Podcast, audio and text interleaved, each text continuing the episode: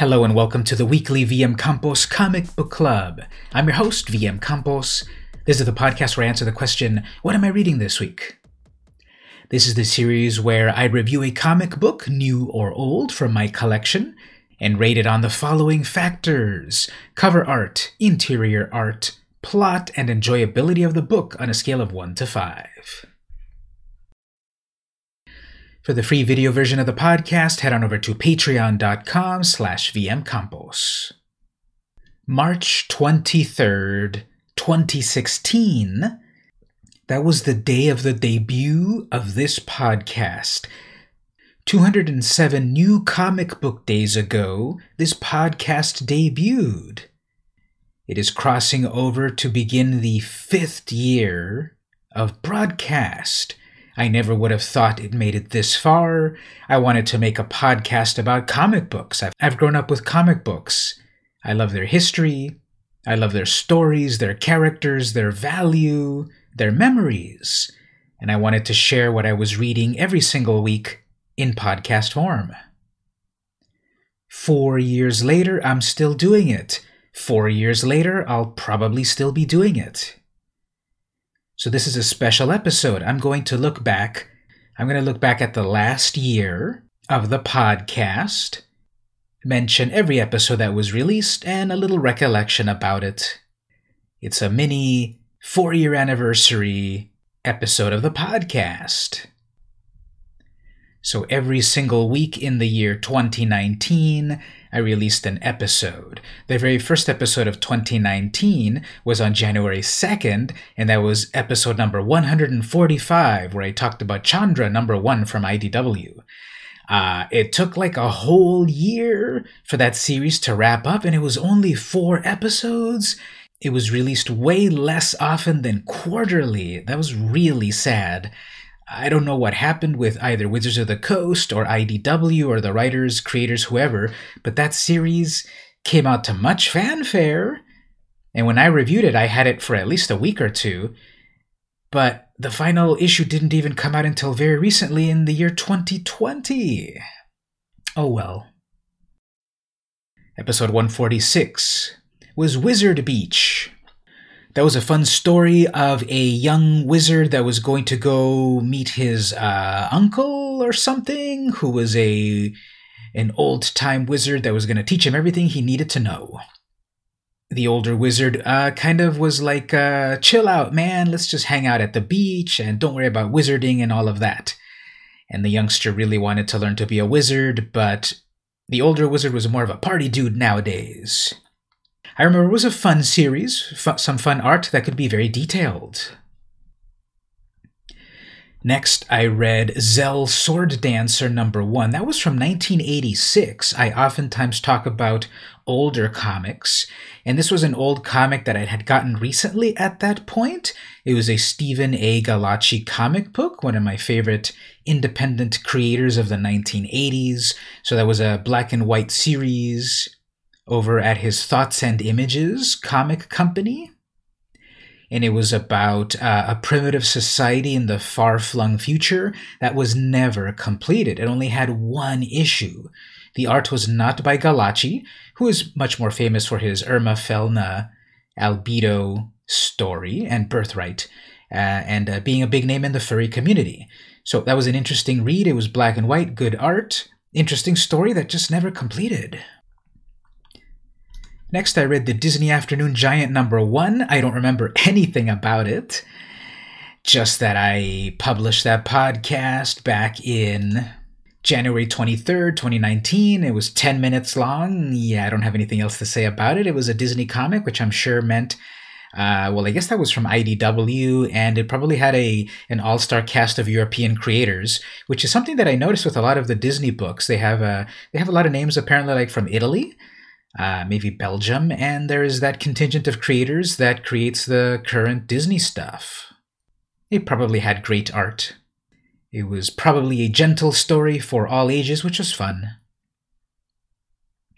Next, I read William Gibson's Alien 3 number 1. That one was really cool.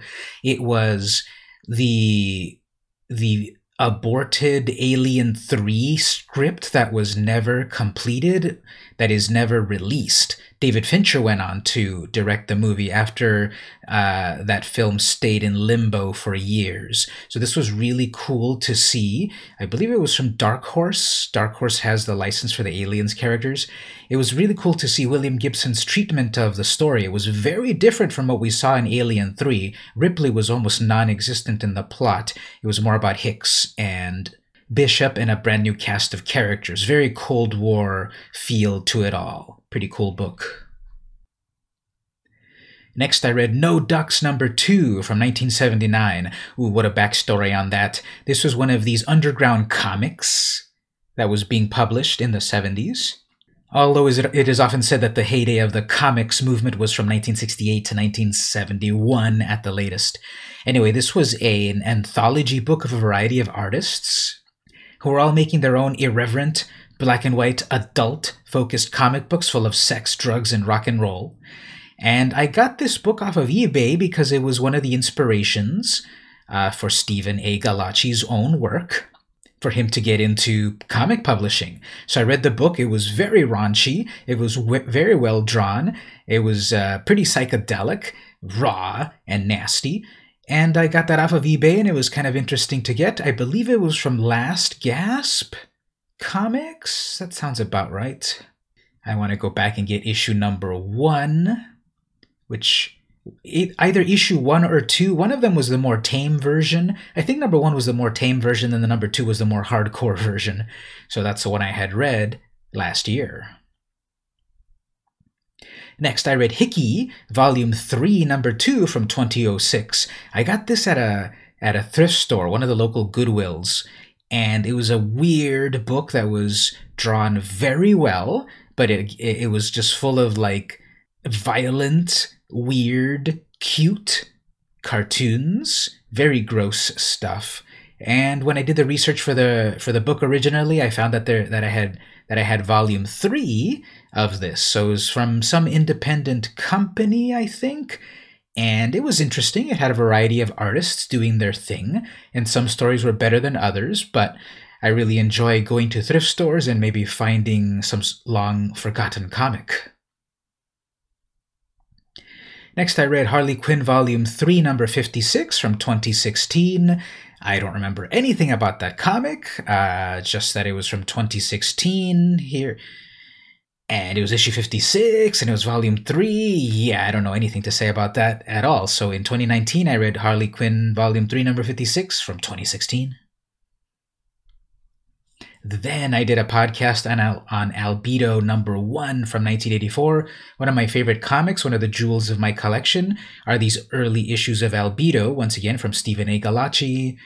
Uh, from his company Thoughts and Images, a black and white independent comic book. It was an anthology series.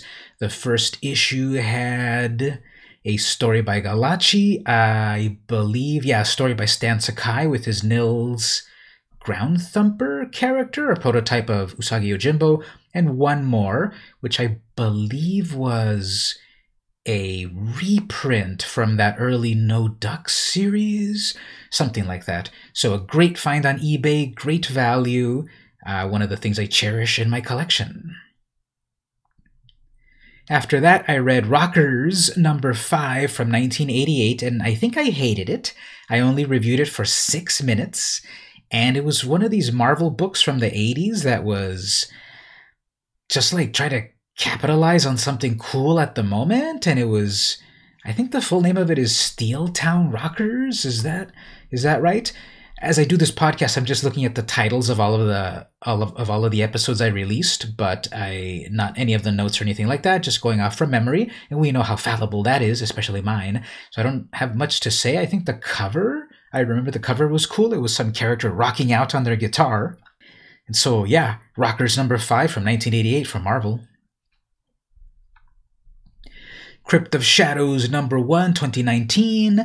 That was Marvel publishing a sort of throwback horror comic.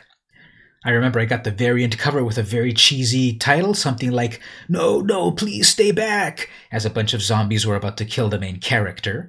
So, uh, horror comics, horror anthology comics are always fun to check out. Next, Unbeatable Squirrel Girl number 50. So, by the time you listen to this podcast, the series has ended. What did it end at? Issue 65 or so? 62? Something like that. Uh, but I had read issue number 50 at that point. Uh, Erica Henderson, let's see, did she leave by issue 50? I think so. I think she left at 51, 52, somewhere around there. And then Derek Charm took over the art. Nolan North was there the whole time, but uh, Squirrel Girl's always enjoyable. I'm pretty sure I reviewed one of her earlier issues at some point, and on that particular week, March 20th, 2019, I reviewed number 50. The following week, I reviewed Age of Conan, Belit, number 1 from 2019. So after Marvel got back the licenses for uh, a few characters, the biggest one was Star Wars, of course, they got the license for most of the Conan intellectual property. So they were taking advantage of that to create some ancillary books on various other characters. There was a Conan book, there was Belit, and there was also Valeria. So I read uh, I read Belit. I didn't know anything about the character at all. The cover really stood out to me and the interior art was about this uh, pirate queen of uh, the age of Conan and and and her and her origin story basically. Next, I read Alien Worlds number one from 1982 from Pacific Comics. That was a comic publisher that was around in the early 80s, one of the first um, early uh, independent publishers uh, in the black and white boom of the 80s that also helped fuel the direct market. They were situated right over here in San Diego, California, my hometown. And they had some great output with some great stories. Uh, they were the publishers of the very first graphic novel. And they burned bright but fizzled out. So, this book, I remember the cover was a really cool cover, maybe by Dave Stevens. No, I don't think it was Dave Stevens, but it featured a a female space explorer, a little alien pet, perhaps, and a beautiful alien landscape, and it was an anthology series in black and white about space exploration and twist stories. After that, I read Laughing Gas, number one from 1986. I barely remember anything about it. I think I picked up a bunch of uh, comics on eBay, just a, a, variety of random things for like a dollar or, or two. I don't remember the publisher. I don't remember why I bought it. I think it was one of these independent black and white comics that I love from the 80s, most likely some anthology. For some reason, I'm thinking it was an Antarctic Press, but no, I think Antarctic was Silly Comics. Yeah, Laughing Gas number 186. I don't remember you. Next week after that, I read Star Wars Age of Republic, special number one uh, from Marvel, and it had three stories. Probably, I think there was a Mace Windu story in there. Besides that, I don't remember anything else. It was the Age of the Republic, so it was back from the prequel trilogy. Probably great art, uh, cool story. I just don't remember anything about it. After that was Rocko's Modern Life. Sorry, Rocko's Modern Afterlife, number one from 2019 from Boom Studios, I think. I think they have the license for that. I think under their Kaboom imprint. And uh, that was really enjoyable. It was Rocko in the modern times of the year 2019. Uh, Heffer is a is a streamer. Uh, Mr. Bighead has a cell phone, etc. And oh, there's a zombie apocalypse happening. Wonderful connecting covers. I got all four of the retailer incentive connecting covers showing O Town at the brink of insanity from the um, zombie apocalypse. Really fun story, great art, very on model. I, I really enjoyed that comic. After that, I read Ghost Tree number one, and that was at the time that I started the video version of the podcast. So that was May 1st, 2019. I started recording myself talking about the comics. So if people wanted to listen to the comic, that was one thing. And if they wanted to actually watch me review the comic, that was another. Ghost Tree number one was from, hmm, um, hmm, apologies, I don't remember either. Image, IDW, or Dark Horse? I'm thinking Dark Horse, maybe.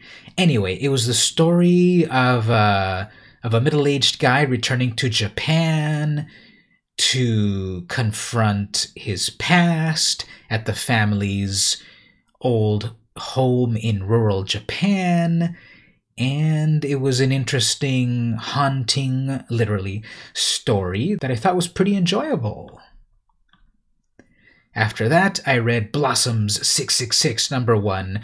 Oh, these Archie horror comics, how I love them. Taking classic characters and put them in, putting them into the modern times with a horror twist. This one was all about that Cheryl Blossom might be the Antichrist, or perhaps her brother. They are twins after all. And there's just evil cults and supernatural stuff happening, and a beautiful Laura Braga cover. So I remember I enjoyed that book a lot. After that was Star Wars Galaxy's Edge number one, the tie in comic book to the Disney, the new Disney attraction of Star Wars Galaxy's Edge. This was complete product placement because I remember reading the book and uh, it was exactly a recreation of the Disney uh, of, of the Disney uh, attraction, Galaxy's Edge. And even in there, someone is ordering a Ronto wrap, which is what you can buy in the actual attraction.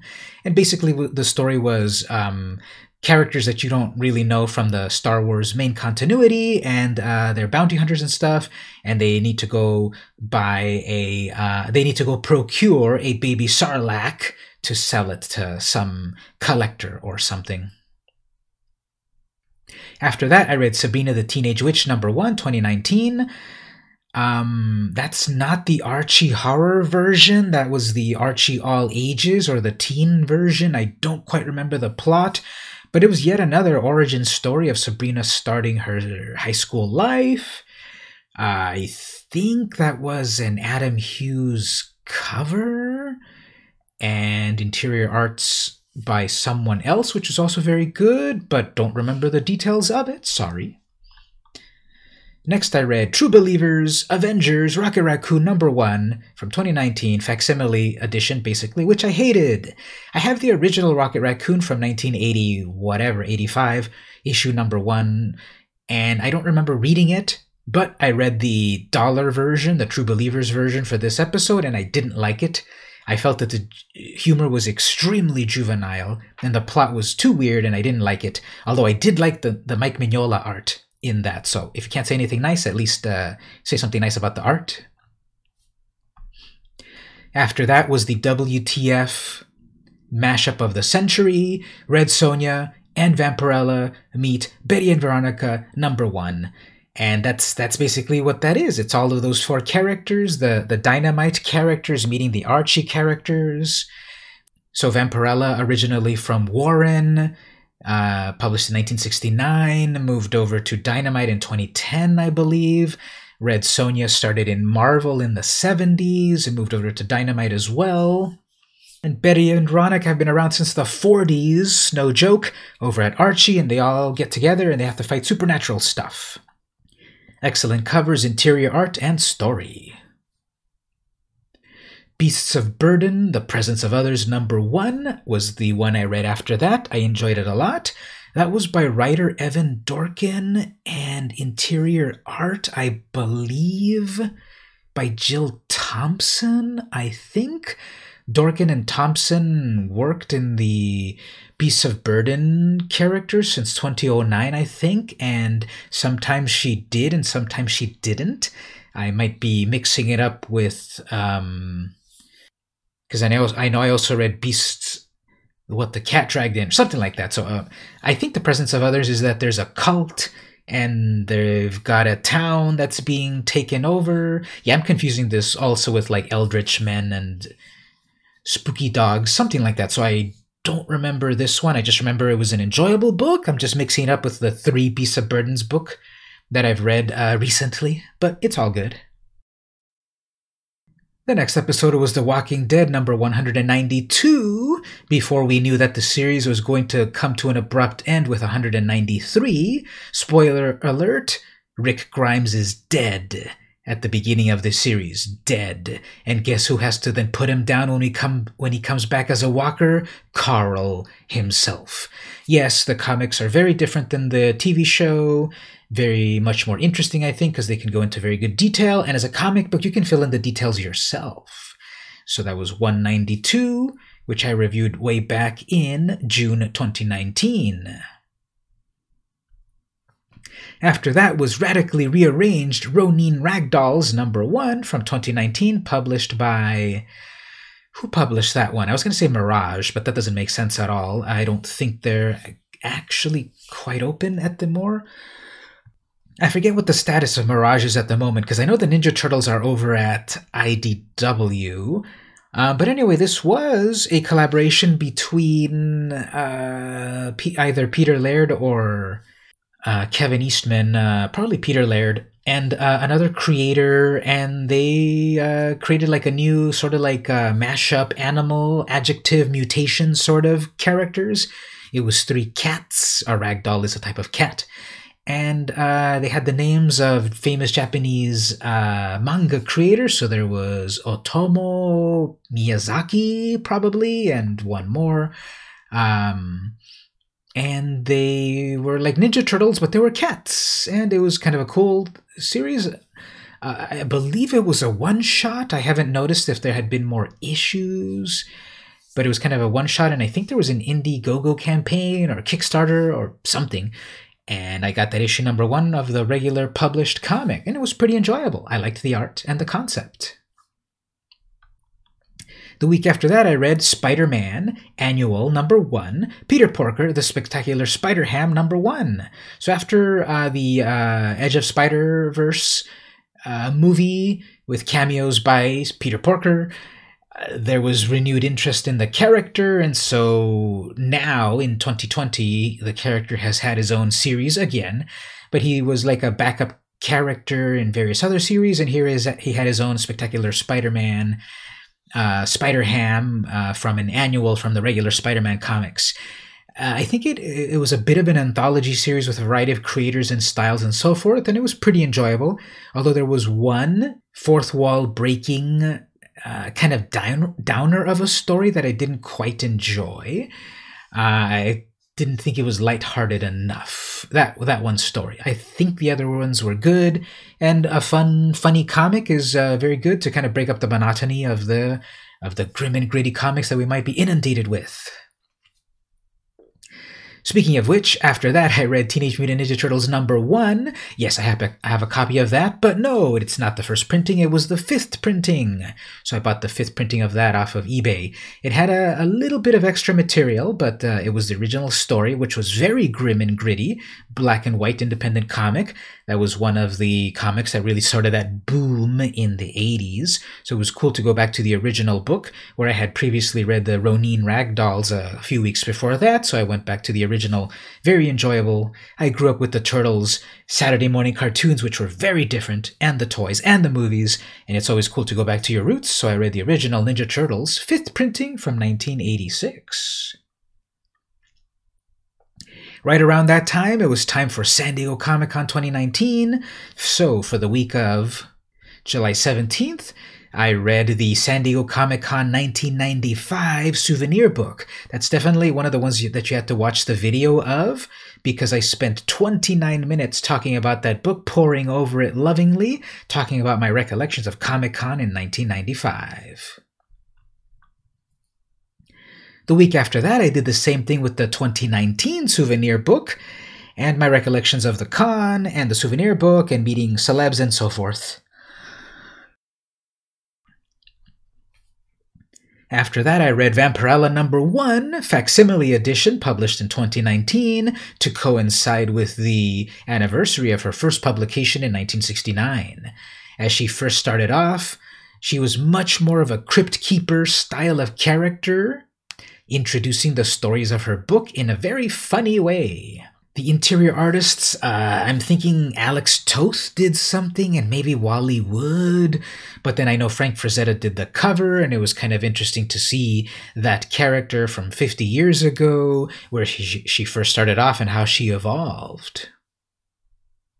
After that, I read Shanda the Panda number one, volume one, published in 1992 from uh, it wasn't Shanda Fantasy Arts at that time. It was some independent publisher, I believe. Um, and it was really cool seeing that early 90s furry independent comic book. And that was a series that went on to 50 issues on and off from 1992 to 2019. And it was really cool to see that original Volume 1, Issue 1. Great art. A very cool slice of life story of a character who is the owner of a uh, of a small uh, movie, a small movie house after that, I read, I read Amazing Spider Man number 365 from 1992. Now, that was the Spider Man 25th anniversary series of comics. I just uh, reviewed uh, ASM. It had an amazing holographic cover, which paid homage to the original Amazing Fantasy 15. It had a variety of stories. It had Mark Bagley doing the art by that point. I talked about that, waxed nostalgic about the gimmick era of the 90s, and how Spider Man was and continues to be my favorite superhero. The following week, I reviewed Amazing Fantasy number 15. No, not the original copy, I don't have one of those. I reviewed the facsimile edition that Marvel Comics published, with the original ads and everything, and that was a really a blast from the past. I had some deja vu because obviously I've I've read Spider-Man's first appearance multiple times, uh, but the other three stories in that anthology book, I thought I never read them. But as I read the book again, I remembered I think I've read these, but I don't know where, and I just had a weird sense of deja vu. I remember I read I, I read this this story about this this old bell ringer in an Italian seaport who is about to be engulfed by a volcano until God saves him at the last minute. Um, so it was kind of a cool trip back to memory lane uh, to read the original Spider Man story. After that, I read Canto number one. I remember I didn't like it at all. Moving on.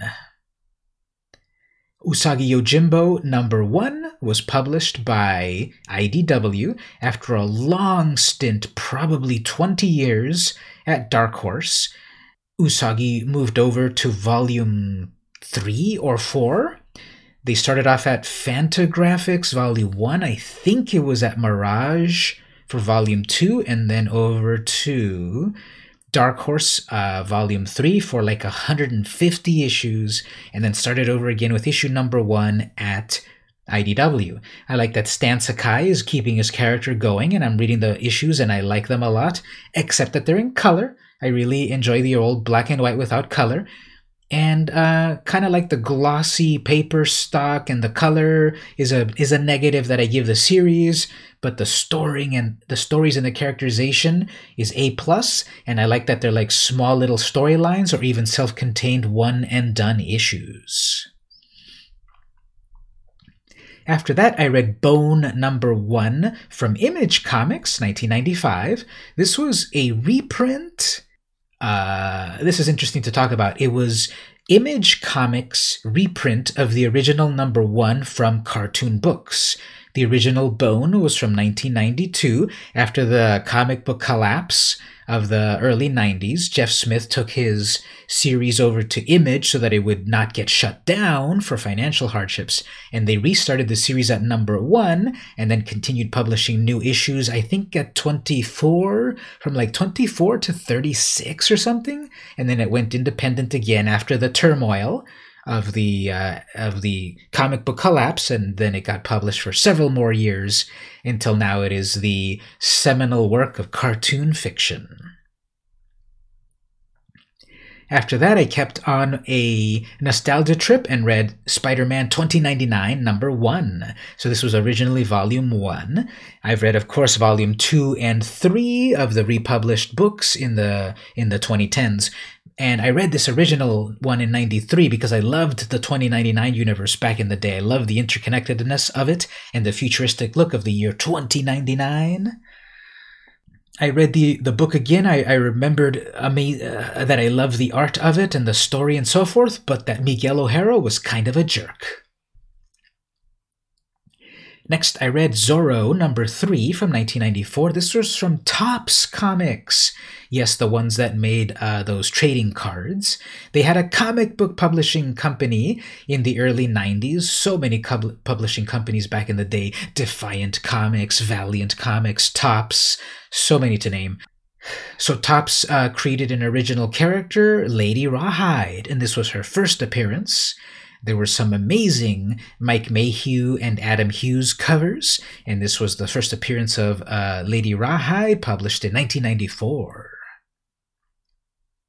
So then after this, I started a Halloween themed series of episodes starting in the first week of October with Eerie Comics number 1.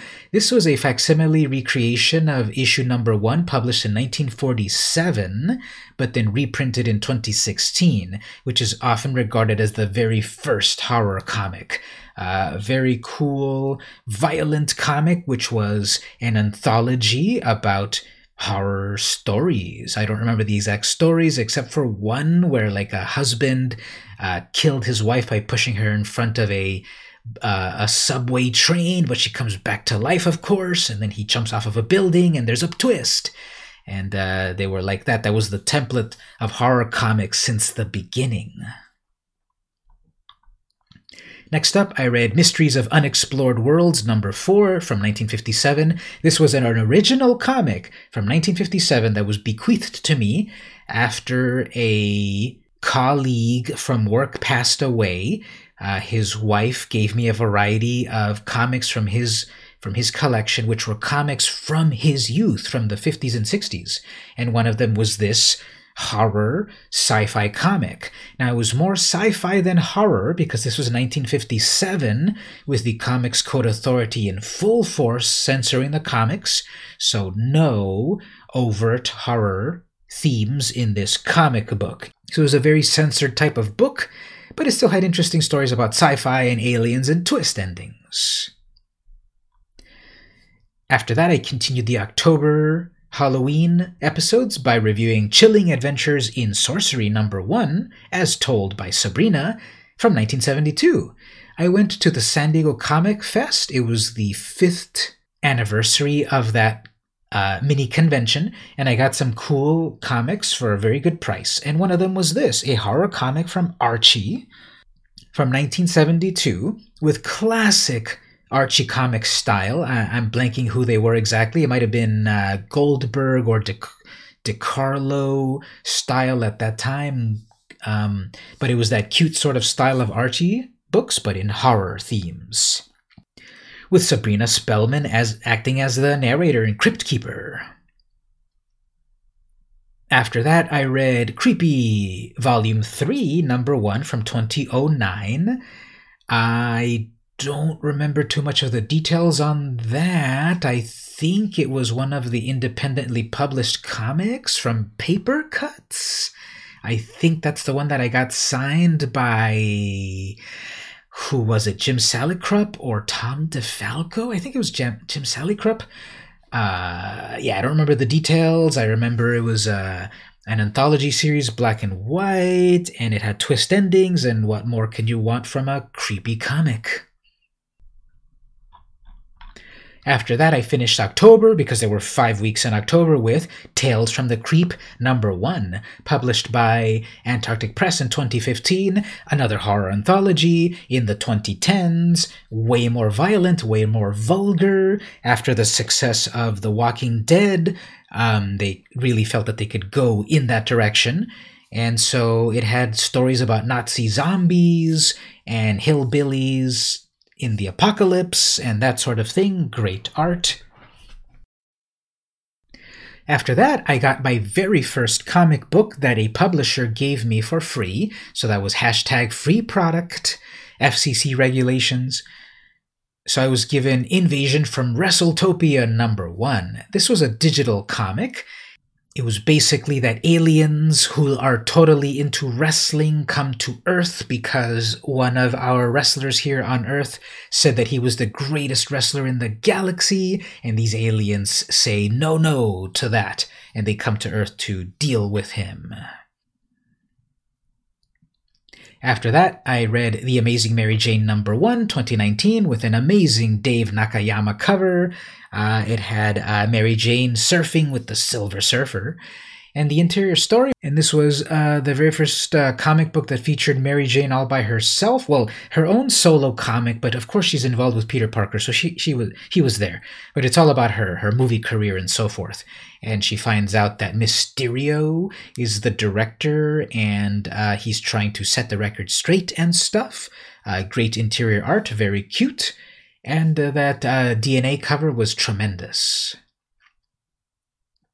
After that, I read Critters number one from 1986. So I went back to one of these um, classic indie comics of the 80s, a very important furry comic of the 80s, an anthology book filled with a variety of creators Steve Gallacci. Who else was in that? Steve Gallacci, Stan Sakai, and Joshua Quagmire with a big FU to the publisher. There was already drama happening uh, with uh, Kim Thompson of Fantagraphics in that very first uh, issue. So, really interesting time capsule of fandom at that time. After that, I came back to the 2019s with Undiscovered Country number one. The concept seemed amazing. Um, it was like maybe 20 or 50 years after some sort of crisis has caused the United States to wall itself off from the world and became the new hermit kingdom with no info coming in or out they gave a little time timeline of what happened. And now that I look back at it, well, with the current uh, COVID 19 crisis that we're happening in the world, uh, is Undiscovered Country going to happen? I was on board for the beginning 99% of the issue, and then the final bit of the issue, I was like, I don't know if I really want to continue this series. It just took a left turn into weirdness that I just couldn't quite get on board with. After that, I started reading Vengeance of Vampirella number 1, volume 2, published in 2019. Uh, so way back in the 90s, there was a Vampirella, there was a Vengeance of Vampirella number uh, 1 written by Sniegoski, and it was uh, just a Vampirella book in the 90s, uh, the classic bad girl version of Vampirella in the 90s. And at some point in that series, she got killed. So 25 years later, in real time, supposedly in this book, the world has gone to hell, literally. Mistress Nyx and the Lords of Chaos have taken over the planet, and the very few remaining humans that live are just scattered throughout. They are trying to resurrect Vampirella to save them so that she could take her revenge upon those that wronged her. After that, I published a uh, a a podcast t- titled eBay Comics 2019. I don't remember what I talked about. Probably comics that I bought on eBay. And on the video version of the podcast, I showed them off, I guess.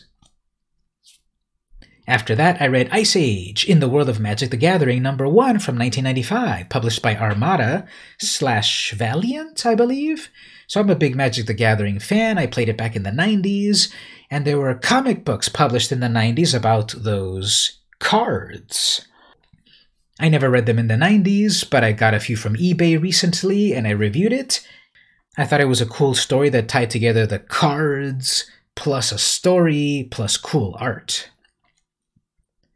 After that, I read Creepy Number 17, Volume 1 from 1967. This was a comic book that I owned back in the 80s that my dad got me at the swap meet that was lost to the sands of time. And in my memory, I would have glimpses of this old horror comic that I had that was pretty scary, but I lost it sometime in the 30 years that I had it browsing through archives of creepy magazine covers, I came across it. I had the flash of that was the comic, that was the cover, that was the book. So I went on eBay and I bought an original copy and I read it live on that particular episode of the podcast, made a video about it too. And it was just amazing to see that original story that I had back in the 80s that was published back in the 60s. And that was the last podcast I published in 2019, reaching to the fourth anniversary of this podcast. It is now March 18th at the 208th episode of the podcast, which I've, of course, still been reviewing comics all this year long. You can go back to the archives and listen to the most recent episodes of the comics. I'm still doing the same thing, reviewing a comic book every single week for the cover, interior art, plot, and enjoyability of the book. To not leave you on a cliffhanger, I will just briefly mention the the names of all of the comics I've reviewed so far to maybe entice you to go back. So, the year started off with Hate, number one, third printing, published in 1992. Read Only Memories number 1 from 2019, Rick and Morty 50th issue anniversary reprint of number 1, 2019, Amazing Spider Man number 200. Oh, that was for my 200th episode of the podcast. That was from 1980, and I reviewed the 200th issue of Amazing Spider Man. After that was a January comic haul, so I started to do a new thing. Uh, at the end of the month, I do a quick synopsis of all of the comics I bought in a particular month, and I talk about it on the podcast as well as do the video version. Then I read Star Trek Voyager Mirrors and Smoke number 1 from 2019. After that, Star Wars number 1 from 2020. That was volume 2. Space Riders Vortex of Darkness number 1, published in 2019 by Black Mask. I loved that book a lot. I really recommend it. After that, we got to the February Comic Hall. Then came Marvel Action Spider Man number 1, volume 2. And just last week, I read Tank Girl 30th Anniversary, issue 3.2, published by Titan Comics. So the show goes on. Wow, this has been a long episode of the podcast. Hopefully, you enjoyed my recollections of the last year leading up to the fourth anniversary of this very podcast. I hope you enjoy it. Subscribe, like, rate, review, share it. Think about going over to patreon.com slash vmcampos and watching the video version of the podcast, and maybe even pledging to the podcast at $1. Don't forget to watch the comic hauls at the end of the month, where I have a giveaway. Or you can pledge at the $2 tier on Patreon and I'll actually mail you a comic book in appreciation. I'll be back next week to start the fifth year of the weekly VM Campos Comic Book Club. This has been VM Campos, and I'll see you next week.